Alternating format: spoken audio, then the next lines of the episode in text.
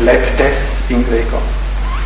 L'altra parola tecnica che esprime il cammino arimanico, opposto a quello, a quello luciferico, è di questo essere umano che pesta talmente, che fa talmente violenza al mondo, che vuole immergersi in un modo così, così virulento da distruggersi.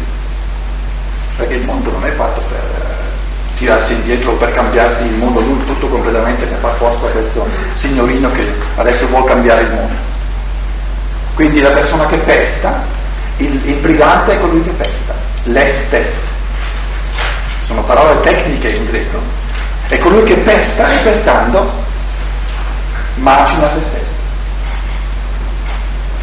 Perché vuole forzare le cose, vuole assolutamente raggiungere il, i cambiamenti, le trasformazioni nel mondo, non in sé, nel mondo che lui vuole raggiungere e, rende, e deve rendersi conto quando tira le somme che, che si è logorato da tutto. È il logorio dell'essere umano che vuole cambiare il mondo senza cambiare se stesso.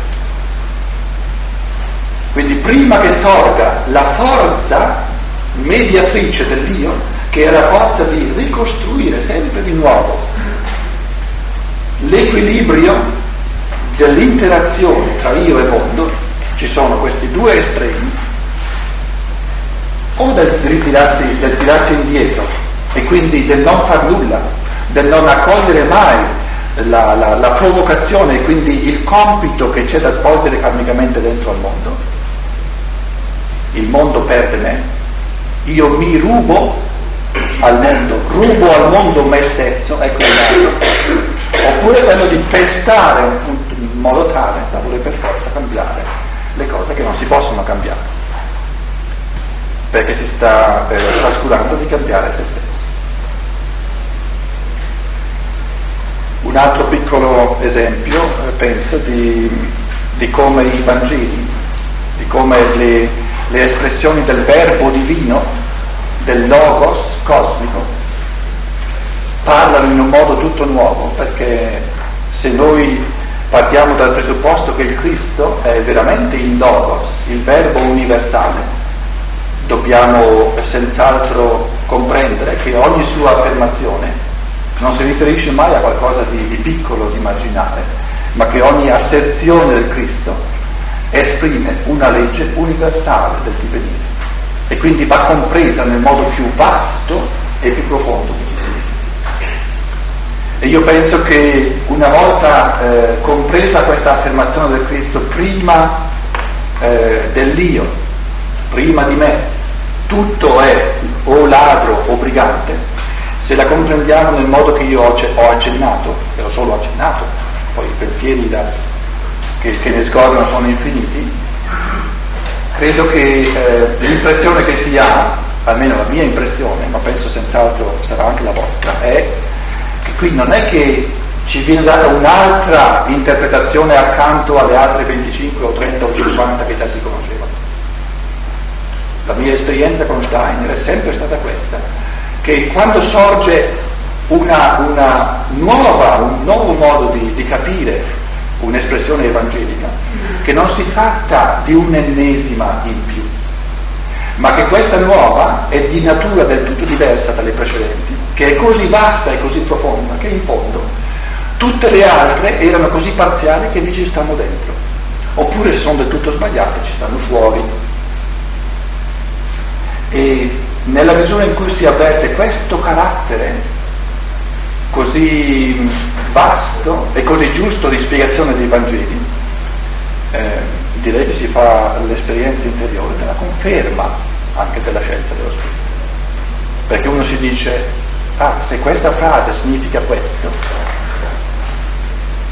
non ci sono altre interpretazioni possibili, perché ogni altra interpretazione possibile sarà un aspetto di questo che è stato detto. Perché una volta che, una volta che avete il fenomeno del ladro, il fenomeno luciferico, che per paura di entrare nel dinamismo dell'interazione col mondo si ritira e ruba se stesso al mondo, una volta che avete l'altro fenomeno fondamentale di chi pesta e picchia e martella e, e, e logora se stesso, e avete poi il terzo di un equilibrio di forze da ristabilire sempre di nuovo, che cosa ci manca? è chiaro che non ci manca più nulla. Quindi questo tipo di spiegazione non ammette alternative, perché è infinitamente vasta e abbraccia tutti gli aspetti del ladro e del brigante e dell'io sono come forza di equilibrio centrale. Tutti gli aspetti che noi possiamo immaginare e che, e che siamo naturalmente eh, eh, abbiamo il diritto di scoprire nel corso della nostra evoluzione conoscitiva e anche politica.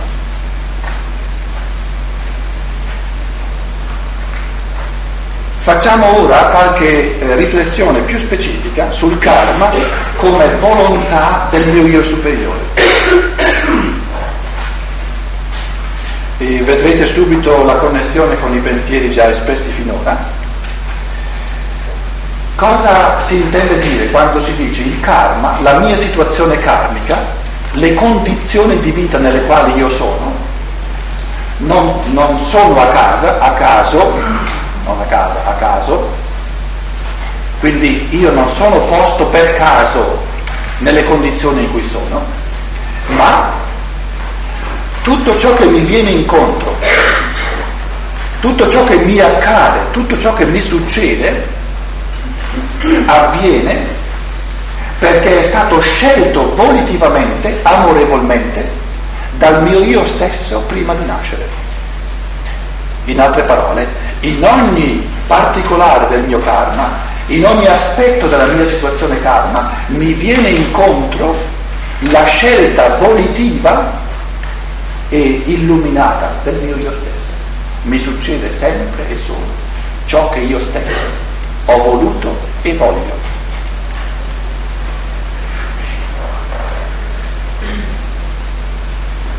Ma questa volontà è chiaro che non è la stessa volontà di quella che noi abbiamo ordinariamente. Perché se non ci fosse nell'essere umano questa scissione tra l'io superiore e l'io ordinario, se noi fossimo con la nostra coscienza sempre identificati con l'io superiore, comprenderemmo subito la necessità karmica assoluta delle cose che ci capitano e non avremo mai la possibilità di metterci contro ci resterebbe unicamente la scelta di, ehm, di affermare e di eh, vegliare, eh, confermare ciò che ci avviene. Invece, facendo sorgere, grazie al compenetrare il corpo, quindi grazie a, uno, a un oscuramento di coscienza, facendo sorgere un'altra coscienza ordinaria, che è più torbida che non quella limpida dell'io superiore, abbiamo la possibilità della libertà, cioè abbiamo la possibilità di metterci contro noi stessi. Il karma è una, è una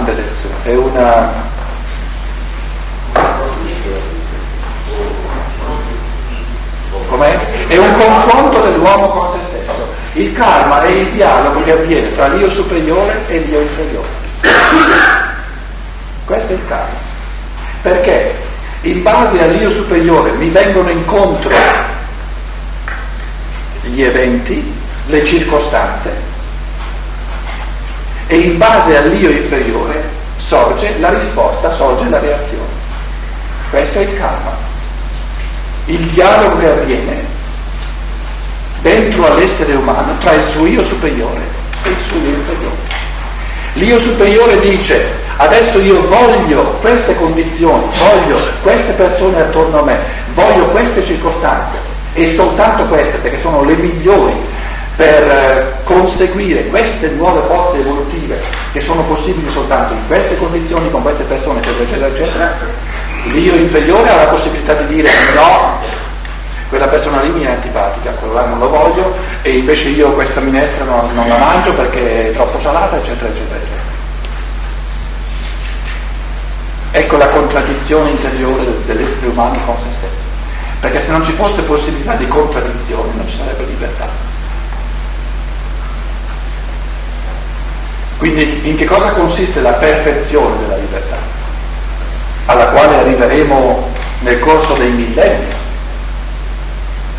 e dalla quale siamo molto lontani ora, ma in che cosa consisterebbe la perfezione della libertà? Nel volere liberamente ciò che è necessario. L'io superiore è già in questa perfezione della libertà, perché l'io superiore vuole sempre liberamente ciò che è necessario e lo vuole talmente che lo cerca, che lo crea, che lo forgia e, e dove ce lo dimostra l'io superiore che vuole sempre e che afferma e conferma sempre ciò che è necessario, perché è l'io superiore ad architettare la nostra corporeità fisica, ad architettare le circostanze, a calamitare tutti gli esseri umani così come sono, che mi sono attorno, quelli che io ho intorno. Quindi il carattere karmico del Dio superiore è questa perfezione dell'amore, questa perfezione della libertà, che vuole sempre liberamente ciò che è necessario, di mano in mano, per l'evoluzione successiva. L'io inferiore ha la possibilità di non volere ciò che è necessario e quindi si mette contro la sua propria volontà superiore. Ecco di nuovo il mistero del karma, visto del, del, del rapporto dell'essere umano con se stesso, del rapporto tra io superiore e io inferiore, che è il presupposto, che è il presupposto di ciò che noi chiamiamo la libertà. Sono libero perché ho la possibilità di andare contro me stesso. E divento massimamente libero quando ho soltanto la volontà di andare secondo me stesso. Sono libero perché ho la possibilità di andare contro me stesso. Però quando io decido di andare contro me stesso, resto libero? No. Siccome entro in disarmonia con i fattori karmici, entrando in disarmonia divento meno libero. Quindi la libertà ordinaria è quella di renderci sempre meno liberi Invece l'io superiore, che ha questa libertà perfetta di volere sempre la cosa più giusta per la propria evoluzione, sceglie non ciò che gli fa finire di essere libero, ma ciò che gli fa continuare a essere libero, ciò che lo mantiene libero. In altre parole, il compito karmico di ognuno è quello di identificare l'io inferiore sempre di più con Dio superiore. Il cammino del karma è quello di imparare sempre di più a volere ciò che il mio karma vuole, a volere io stesso liberamente ciò che mi viene incontro come volontà del mio superiore, dalle provocazioni oggettive del karma che mi circonda. Facendo questo supero la disarmonia con me stesso, che sopravviene quando il mio io superiore tramite le condizioni karmiche vuole qualcosa e io voglio il contrario. E entro in contraddizione con me stesso. E quindi mi lacero interiormente. Perché vado contro le circostanze, vado contro ciò che io stesso ho voluto. E invece identificandomi sempre di più con la volontà del Dio superiore genero dentro di me armonia tra l'io superiore e l'io inferiore. È un'armonia che consiste nell'identificarsi dell'io, dell'io inferiore sempre di più con l'io superiore. In altre parole, la, la schizofrenia interiore, questo, questa, questa spaccatura interiore viene superata e l'essere umano diventa uno con se stesso non c'è più questa lotta interiore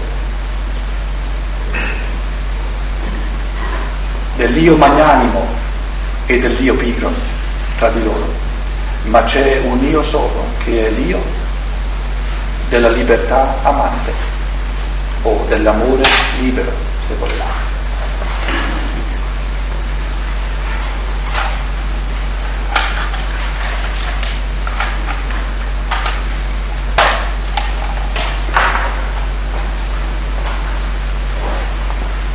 Vi ricorderete forse che in questo contesto Rudolf Steiner parla, e l'ho ricordato anche altre volte, ma va sempre di nuovo rimeditato, parla di un essere, di un uomo costruito artificialmente col pensiero, un künstlicher Gedankenmensch, lo chiamano in tedesco, un uomo da costruire artificialmente col pensiero.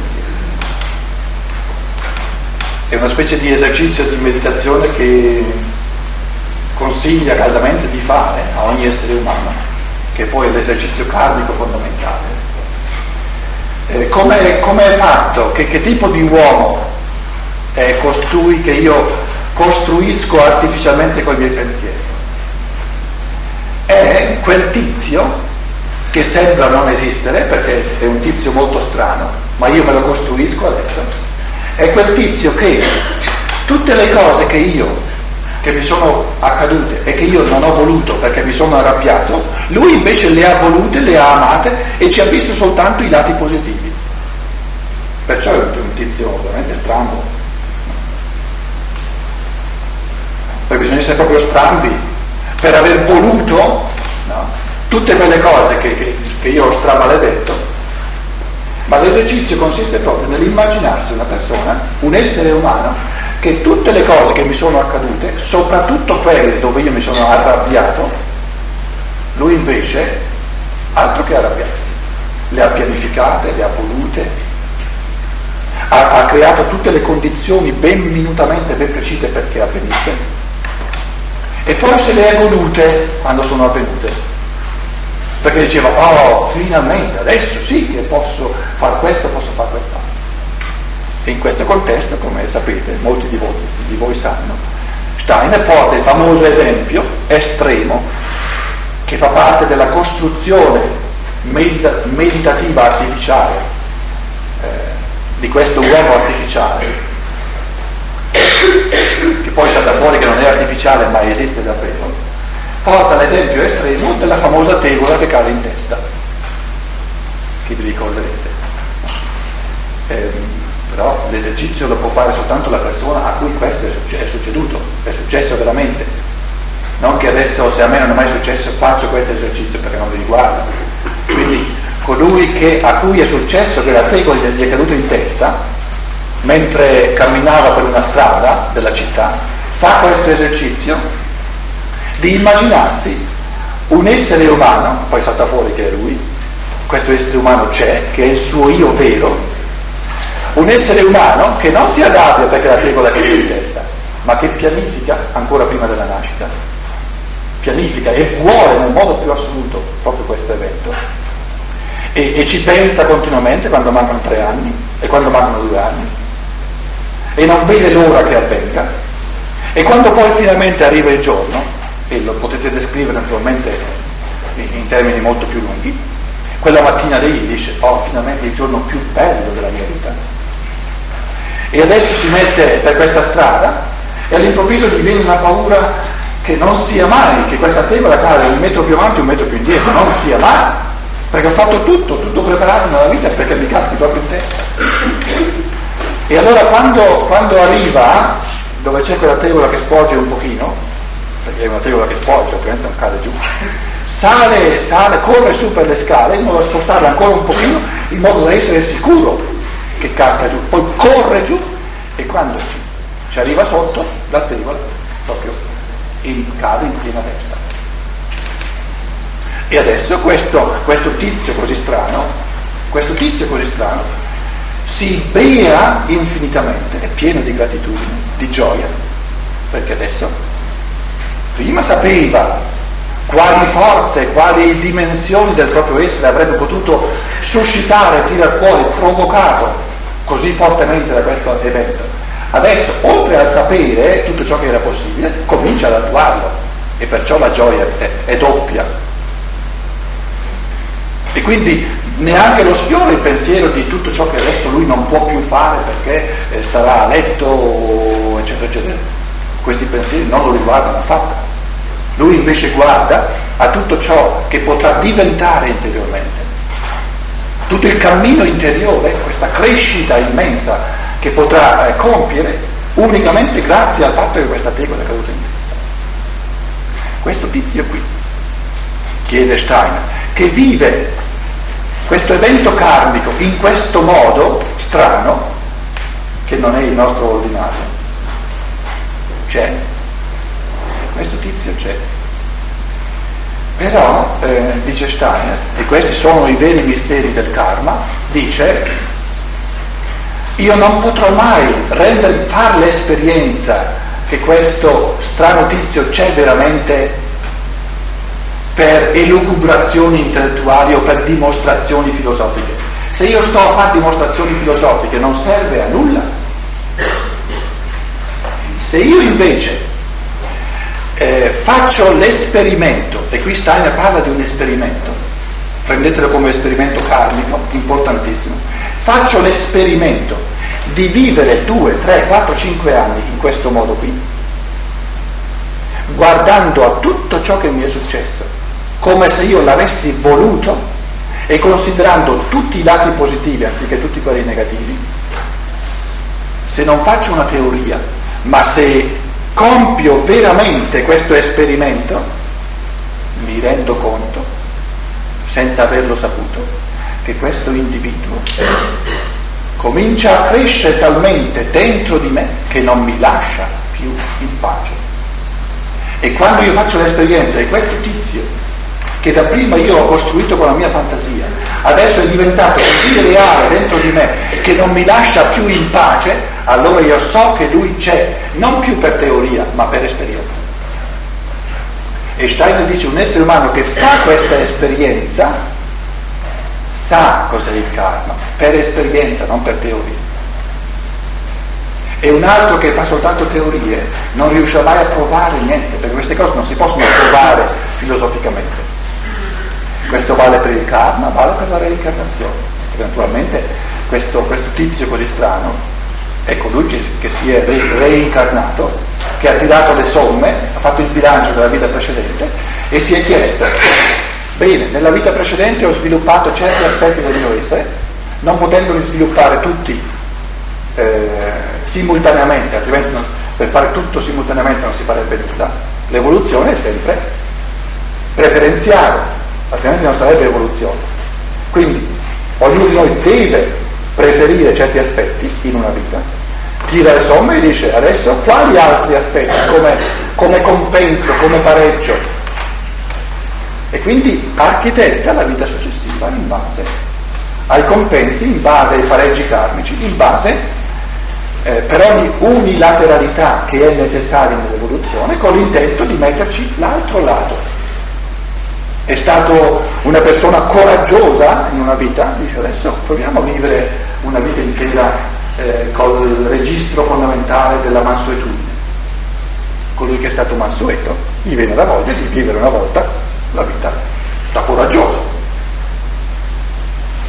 L'importante è che karmicamente questo, questo tipo strano, che poi capiamo bene che è l'io superiore, diventa così così vivente, così operante dentro di noi, in base a questo cammino meditativo, che non c'è più bisogno di nessuna eh, prova eh, teoretica che ci sia, perché diventa un'esperienza karmica.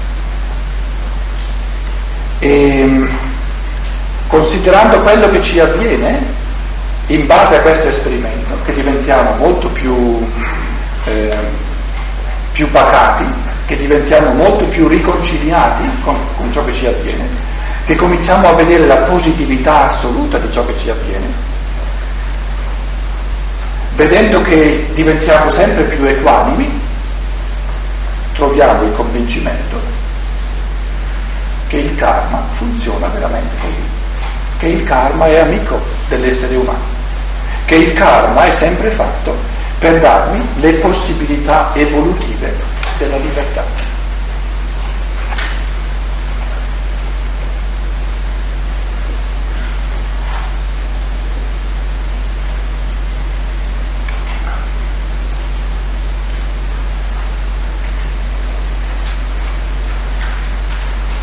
Se permettete, aggiungo un'altra prospettiva eh, fondamentale sul karma, vogliamo andare fino alle sette e un quarto, per poi ritrovarci alle otto e un quarto. Questa eh, altra prospettiva la poniamo sotto la domanda fondamentale, il titolo fondamentale. Il karma è questione di conseguenza, è questione di effetto o il karma è questione di causa per il futuro? Una domanda fondamentale sul karma che ritorna sempre di nuovo e che abbiamo già accennato ieri, eh, dicendo ma il karma è conseguenza, nel karma sto pagando lo scotto delle mie pecche nel passato, oppure il karma è porre i presupposti per possibilità evolutive nel futuro. Un'altra polarità, come vedete. Adesso una polarità fondamentale del tempo tra il passato e il futuro. Le polarità che ci sono, quelle reali, sono, sono sempre quelle più feconde per il pensiero, perché nelle polarità, se sono vere, noi ci immergiamo nella realtà. E questa polarità del passato, la polarità del futuro e il futuro e di noi che siamo sempre nel presente, che con l'io siamo nel presente, rammemorando il passato e progettando il futuro, questa polarità è così vivace, è così reale, che ci consente certamente di cogliere altri aspetti, altre dimensioni del mistero del karma. Come prima affermazione possiamo dire, perché è molto generale e di sicuro è irreprensibile, che il karma naturalmente si riferisce sia al passato sia al futuro e che quindi sarebbe un grave errore riferire il karma o solo al passato o solo al futuro. Però questa affermazione è ancora un po' generale, è molto universale e quindi va concretizzata maggiormente. E nel concretizzarla maggiormente vediamo anche le cose specifiche, concrete se volete, che la scienza dello spirito ci dice, cose che non troviamo altrove, almeno io non, non le ho trovate altrove.